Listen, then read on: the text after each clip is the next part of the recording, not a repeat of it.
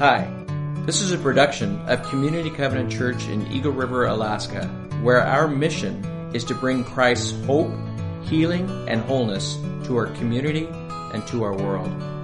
Our service times are 9 and 11 each Sunday morning. Find out more at www.communitycovenant.net.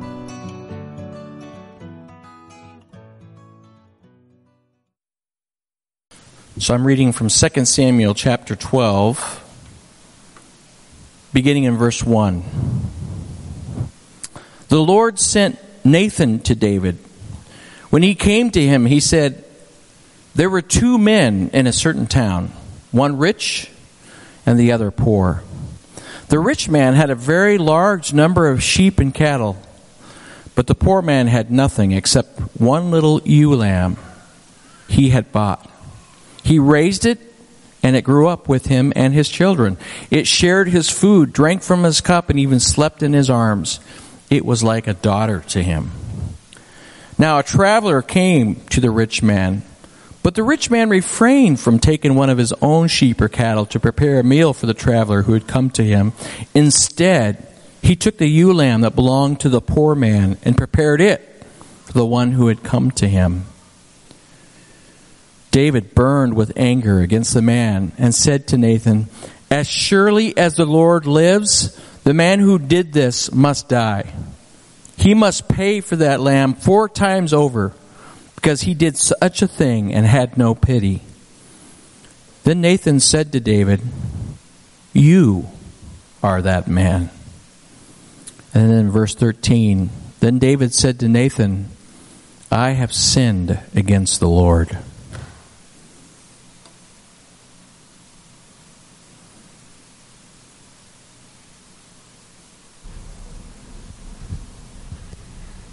Thank you, Pastor Tyler.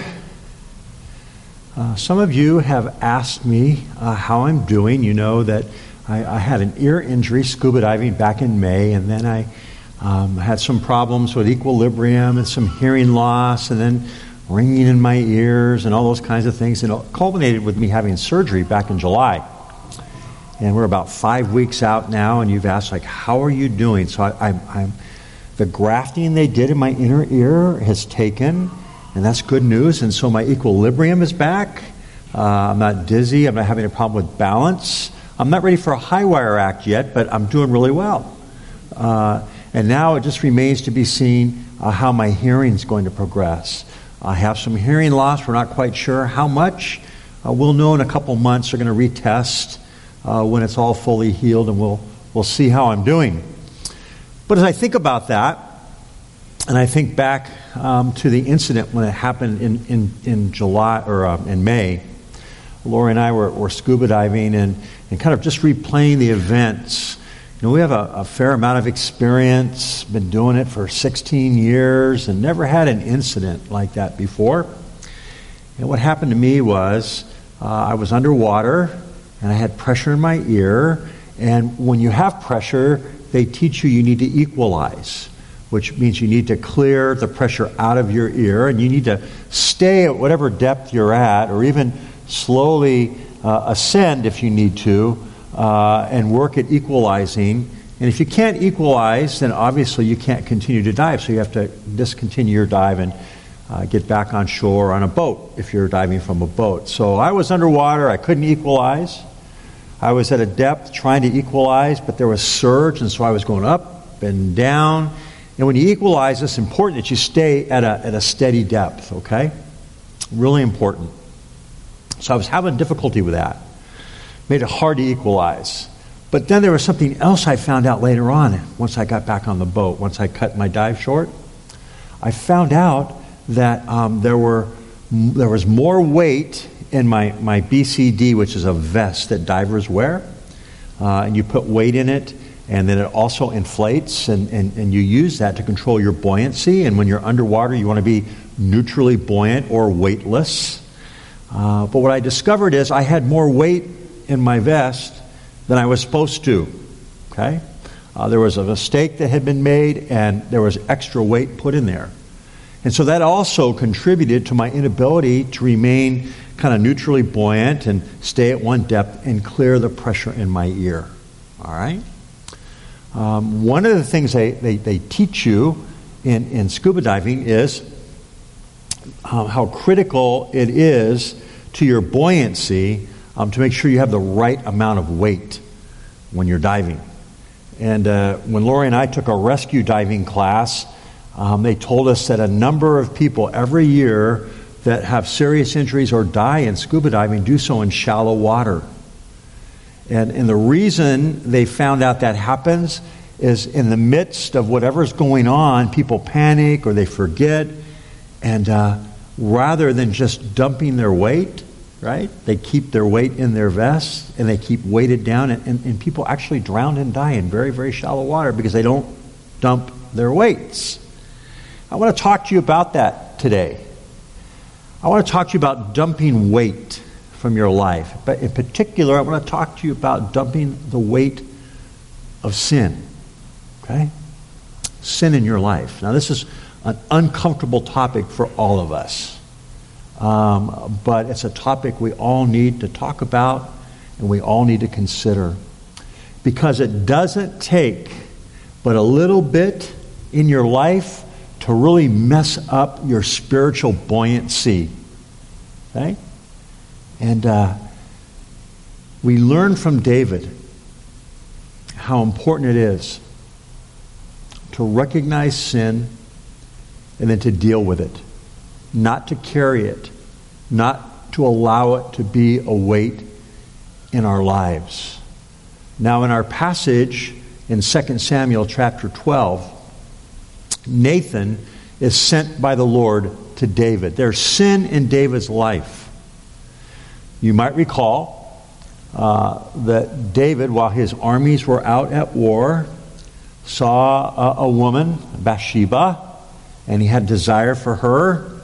And uh, while her husband, Uriah, was gone, he had relations with her. And not only that, but she is pregnant with his child. So he, in an attempt to cover that, asked for Uriah to come back from the battlefield and to give him time with his wife. And he thinks that a conjugal visit will happen, and the child that she's with, everybody will think, well, it's his child because he came back from battle. But he, being a good soldier, saying, Hey, I can't do that. My men are out fighting. It wouldn't be the honorable thing. I, I, am not going to do that. So then David gives the order for him to be put on the front line of the battlefield, where he's certain to be killed. Uh, and he is. Um, and so David uh, is going to end up taking Bathsheba as his wife. Uh, they're going to have a child. But in the midst of all of this and the attempt to cover everything up, the Lord sends Nathan to David. Now remember, the Lord anointed and appointed David to be king. David is a man after God's own heart. Okay? So we're, we're not talking about somebody else or somebody that doesn't have a faith or belief in God, or, or somebody that you might expect to fall into uh, uh, moral lapse or failure or other kind of sin. This is a person after God's own heart. Right? And when I think about that, and I think about our lives, your life and my life, um, I think about how susceptible we are, uh, how we all have that capacity given the right time or the right circumstance, um, to give in to temptations, um, to, to step outside of, of our walk with God, um, to neglect uh, our time with Him. Just a lot of different things can happen in our life that can cause us to go astray and fall into sin of all kinds. Uh, and even in our walk with the Lord, maybe we've developed patterns patterns of thinking, habits, things that we know aren't pleasing to God. And, and, the, and the Holy Spirit you know, acts like a, it's just convicting, convicting. We know we're not quite right. We know we're not buoyant. We know we're carrying a weight uh, that God says, you know, you don't need to carry, you shouldn't carry. Um, dump your weight, dump your weight, dump your weight, right?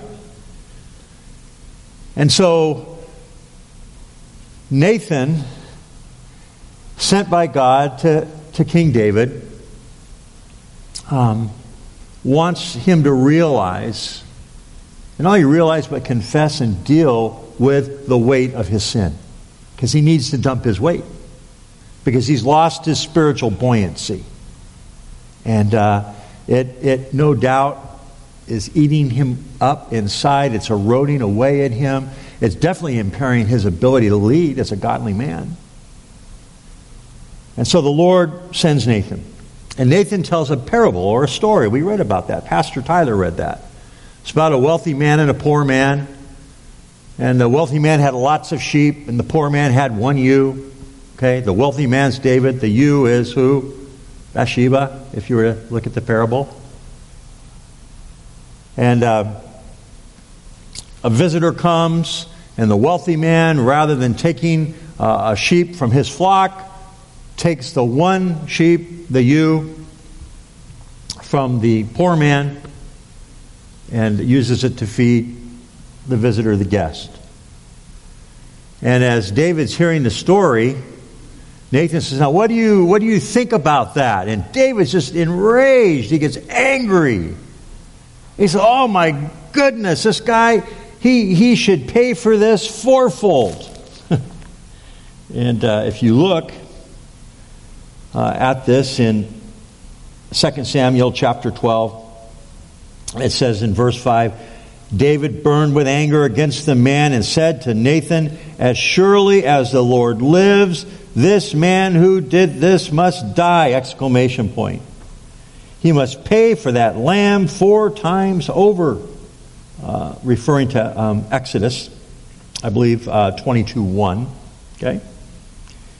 Because he did such a thing and had no pity. Okay?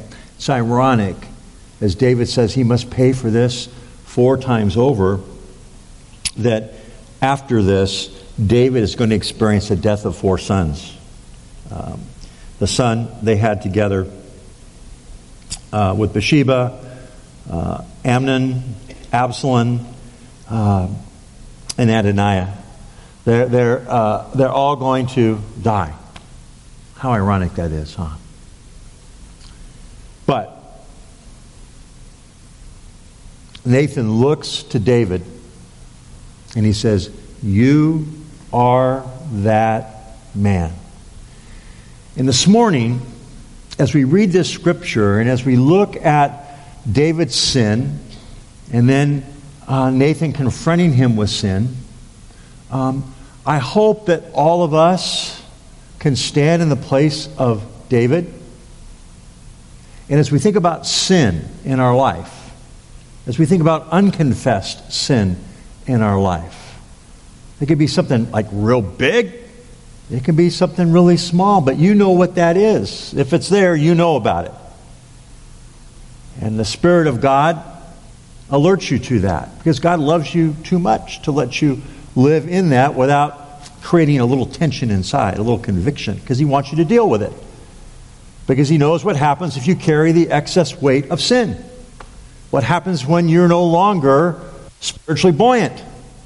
Um, it causes problems in our life, and those problems extend to people around us. And He loves us too much um, to allow us to stay that way. So, here's my, my hope and my prayer this morning that as we read about this story and as we hear Nathan say to David, You are that man, if there is sin in your life, unconfessed sin, or sin that's being hidden, that you would hear Nathan's words to David and receive them as your own. You are that man. You are that woman. Okay? Ooh, makes me squirm. And if it's making you squirm, then there's a crisis of belief. And that crisis of belief is what are you going to do with that? Are you going to continue to live in it, to hide it, to deny it, to shift blame onto someone else, minimize it? Those are all things that, that we can do. Or are we going to own it? And are we going to trust God with it? And are we going to meet God in that place of brokenness from sin in our life? And are we going to acknowledge it, confess it, and deal with it and allow Him, right, to help us dump that weight? That's the question. That's the question. Are we going to do that? Let's look what David does. Verse 13 Then David said to Nathan, I have sinned against the Lord. I've sinned against the Lord. Underline that in your Bible because we're going to see something that's really, really important here. We're going to learn some things from David and his response. I have sinned against the Lord. Um,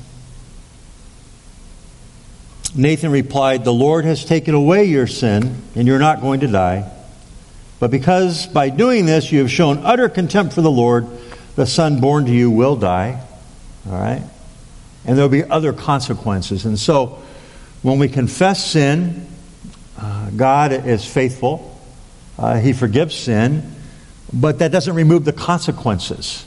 And, I find that the longer we stay in those conse- the longer we stay in sin, uh, the longer we allow it to weigh us down, it's likely uh, that the more severe the consequences are going to be. Okay? That's why it's better to deal with it sooner than later. Uh, but in David's life, as in our lives, uh, while God forgives us for sin, He doesn't necessarily remove the consequences from our sin. Although He'll walk with us through that, He'll strengthen us and be there for us. But there are often consequences that don't go away. Okay? Turn to Psalm 51. It's a psalm of David, and it relates specifically to this passage in 2 Samuel 12. And, and this is David's psalm after he had been confronted by Nathan, after he had committed the sin of adultery with Bathsheba. This is his psalm. And look at verses 1 and 2. He says, Have mercy on me, O God, according to your unfailing love. According to your great compassion, blot out my transgression. Wash away all my iniquity and cleanse me from my sin. Okay? This is a wonderful psalm. And there are times in my life when the, the Holy Spirit convicts me of sin and I go to this psalm. And this psalm becomes my psalm, it becomes my prayer. And if you are that man or that woman this morning, it can become yours. And the first thing David does is, is he confesses. But look at this, and this is why this is so important. Verses 3 and following. For I know my transgressions and my sin is always before me. Verse 4 Against you and you only have I sinned and done what is evil in your sight. Now, here's something really important for all of us to recognize. Okay? That all sin is sin against God. All sin, first and foremost, is sin against God. Uh, forget what it does to us internally. Unconfessed sins like a little rat that just gnaws away at our insides or like it becomes a weight that weighs us down spiritually and allows us not to be buoyant, okay? It threatens our well being if we don't dump it and get rid of it. Forget about that. Just the point that all sin is sin against God, first and foremost. Uh, and so sometimes we, we try to hide or cover up our sin like David did. That's what uh, uh, our, our, our human parents, if you will, Adam and Eve did in the garden. What was the very first thing they did? They hid from God. Because sin interrupts the relationship we have with the Lord. And sometimes it can literally cause us to, to want to run from God, to hide from God. So rather than deal with it and, and, and face Him, because He is loving, He wants to forgive, we, we try to hide. And, and, and that's what David did. He tried to hide, he tried to cover up, he had elaborate plots and plans. But when he recognizes and he confesses, the first thing he does is he wants to get right with God because he knows that all sin is sin against God. Okay? I know my transgressions, and my sin is always before me. Against you, and you only have I sinned and done what is evil in your sight. So it doesn't do us any good to try to hide it, right? But then there's a second thing that we do. And, and that is, we, we sometimes want to blame others. We don't want to take responsibility. Uh, maybe we're in a situation where, in a relationship, there's things going on and, and, and it's caused us, not caused us. As a result, we have chosen to, be, to respond or behave in a certain way, and that, and that manifests itself in sinful behavior, ungodly behavior. But then, rather than deal with that, then we want to blame somebody else. Well, look at them. Look what they did to me. Their sin is worse than mine. And so on and so forth, right? We rationalize, we blame. Check out what Jesus says in Matthew chapter 7, verses 3 and 4. Why do you look at the speck of sawdust in your brother's eye and pay no attention to the plank in your own eye? How can you say to your brother, Let me take the speck out of your eye, when all the time there's a plank in your own eye. Okay? When I was a youth pastor, we used to have a song called Log Eye. Okay? And, and when we attempt to put our sin aside and not deal with it, and we deflect by blaming others for theirs, all the while, we know we have our own. That's what it means to be a log eye.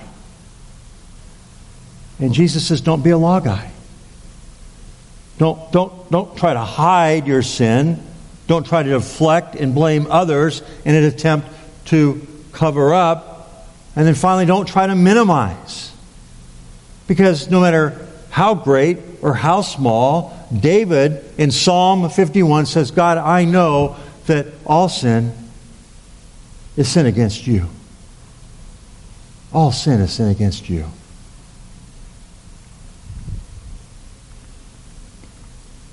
It's interesting. I, I don't know about you, but sometimes I'm, I'm confronted with this reality that I know what is right. I, I know what is pleasing to God. I know what God wants me to do. But I do the wrong thing anyway. Huh? It's kind of like Paul and when he's talking in Romans chapter 7. It's just that, that, that thing that happens. But I believe that as Christians, we're to live in to life in the Holy Spirit and the power of the Spirit, to cultivate virtue in our life, the fruit of the Spirit in our life, and to dump the excess weight and to make room in our heart and our life for the fruit of the Spirit that God wants to be present. 1 John 1 9. If we confess our sins, He's faithful and just and will forgive us our sins and purify us from all unrighteousness. We know that all have sinned and fallen short of the glory of God. We know that, don't we? And uh, the truth is, I am that man.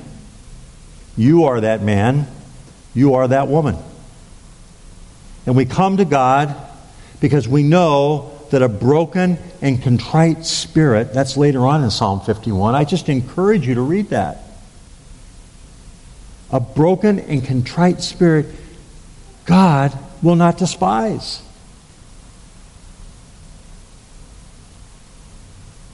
That He receives us when we come to Him. And, and we know that we, we come to faith in Christ because we recognize that there is sin in our life and, and we need a Savior, and Christ is our Savior. He died on the cross for our sins. His, his blood cleanses us. But there's that ongoing process of walking with Him. The spiritual word's called sanctification, in which we're learning and, and being conformed by the Holy Spirit's work in our life more and more to His image, okay? And that's that, that development of Christian virtue in our life. We become more like Jesus.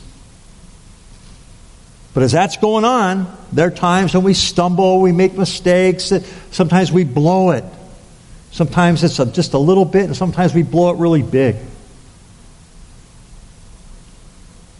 But John in, in 1 John says, listen, you know, yes, it's important that you confess sin when you come to faith in Christ, but it's important that you're aware of it throughout your, your walk with Him and that you don't want anything to get in the way, you don't want anything to impede that relationship and your growth as a Christian. And so it's important that we're constantly aware of it, that we're listening to the Spirit of God, and that we confess it to God. And He's just and He's faithful to forgive us and to cleanse us. That is the work of Jesus on the cross. That's the ongoing work of Jesus in the sacrifice of the cross in our life. So there doesn't need to be something that comes between ourselves and God. And, and so this morning, as we come to communion, we are reminded of Christ's sacrifice. What can wash away my sin? Nothing but the blood of Jesus. Okay? But then as we walk with Him, and as the Holy Spirit's at work in our lives, conforming Him more and more to His image, as we're growing in Christian virtue, as we become aware of sin, we, we, we want to confess first and foremost to God. We want to get rid of any barriers that impede that relationship. We don't want to hide from Him. We don't want to blame others. We don't want to minimize. Okay? We just want to confess. First and foremost, Lord, against you and you alone have I sinned. And you know what happens when we do that? It's like taking and just dumping the weights. And suddenly there's a buoyancy a spiritual buoyancy that God desires for all of us in our lives. And so we remember one night before he was to go to the cross, Jesus took bread and he broke it. And he said, This is my body which is, which is broken for you. Whenever you eat this, eat this in remembrance of me. Then he took the cup and pouring it out, he said, This is the cup of the new covenant in my blood, which is poured out for you for the forgiveness of sin. Whenever you drink from this cup, drink in remembrance of me. So that whenever we eat the bread and we drink from the cup, we declare our Savior's death until he comes again. And he is coming again. As the worship team comes forward and we prepare for communion, I want to give an invitation to all of us. If, if there is a weight of unconfessed sin in your heart, in your life, this morning is your opportunity to, to dump the weight. Okay? To come to the Lord and first and foremost to get right with Him. It's so important. Back at the cross, there are those who would love to pray with you, love to just encourage you in your walk with Christ. But as you come first and foremost, come today recognizing that at this table there's freedom. There's freedom from sin. That we have forgiveness of sin. But we don't have to live in the weight of that as we go through life as the Lord works in our heart and lives. So this morning, come. Come celebrating the forgiveness, but receive that forgiveness. Dump the weight. Let it go. Let's pray. Father, we thank you for the sacrifice of your Son. We thank you that his shed blood on the cross is for us, and that his blood cleanses us and washes us. And yet, Lord, we know that in this life we stumble, we struggle. There, there are times when, Lord, we do fall into sin. There is unconfessed sin. And Lord, we don't want to carry that. We want to, to dump that weight. And, and this morning we come to you and we want to leave that here. And so, Father, as we come to this table, we embrace the freedom and the forgiveness that's ours in Christ. But we also come wanting to dump any weight that we may be carrying, any weight from sin confessing and walking in the fullness of the freedom that is ours in Christ. Father, we commit this time. And Lord, our, our prayer uh, is, is the prayer of the psalmist Create in us a clean heart, O God, and renew a steadfast spirit within us. We pray this in Jesus' name. Amen.